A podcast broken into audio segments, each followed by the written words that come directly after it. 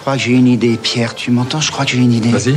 Nous sommes le mercredi 9 septembre, et si tu sais pas quoi regarder ce soir, je te conseille Détention. Give me your iPod, salad eater. Life sucks. Forget about genocide, poverty, and political corruption. What could possibly be on my girl mind other than prom? Who gave Riley the permission to have the hots for Clapton? What does the future hold for Clapton Davis? If you're gonna get your limbs ripped off by the school gorilla, find a more worthy charity than Ione. C'est mercredi, mercredi c'est le jour où je te parle de films qui vont te faire une petite décharge d'adrénaline pour continuer le reste de la semaine. Je me permets d'ailleurs de m'excuser pour le retard de cet épisode, il sort un peu plus tard que d'habitude.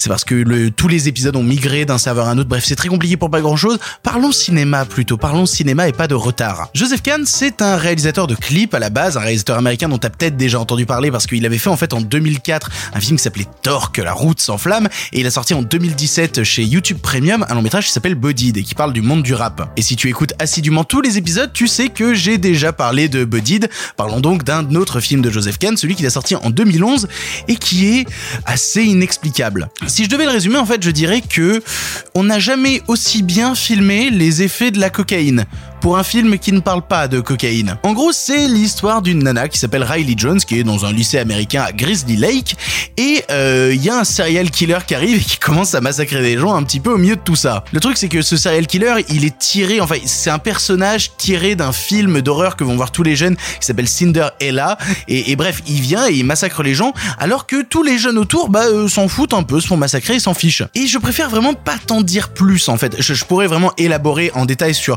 ce dont parle le film.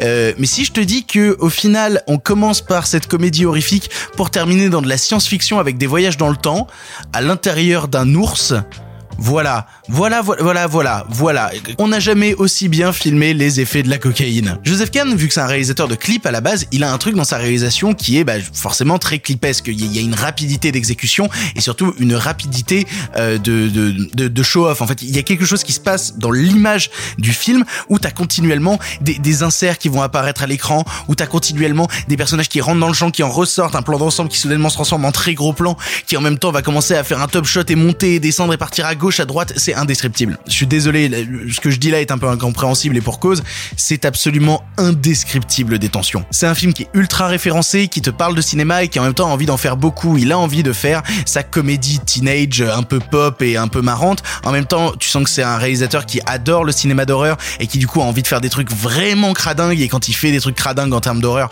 ça secoue vraiment et en même temps, bah, il provient aussi, je pense, d'un amour du cinéma de science-fiction, d'un cinéma fantastique, d'un cinéma d'ailleurs. En fait, c'est un On dit souvent qu'il y a des longs métrages qui ont le cul entre deux chaises. Lui, il a le cul entre 27 chaises. Il sautille de chaise en chaise parce qu'il en a un peu rien à foutre et en même temps, c'est tellement un plaisir foutraque que c'en est dingue. Je me rends compte en fait que en, te parlant de détention, je me suis mis un petit peu dans la merde tout seul parce que j'essaye de te parler d'un film qui est proprement indescriptible.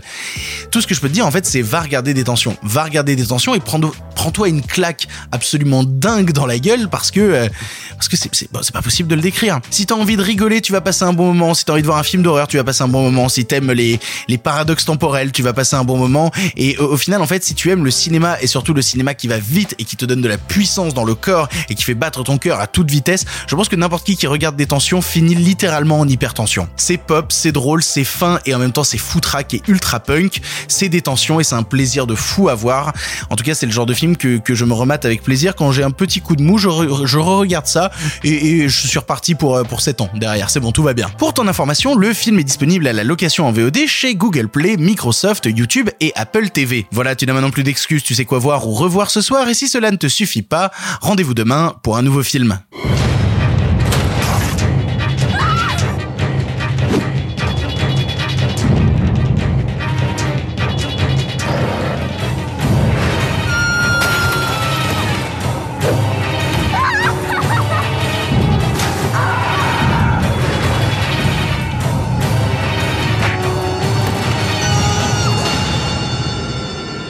Taught you how to make a snuff porno, Lady Gaga?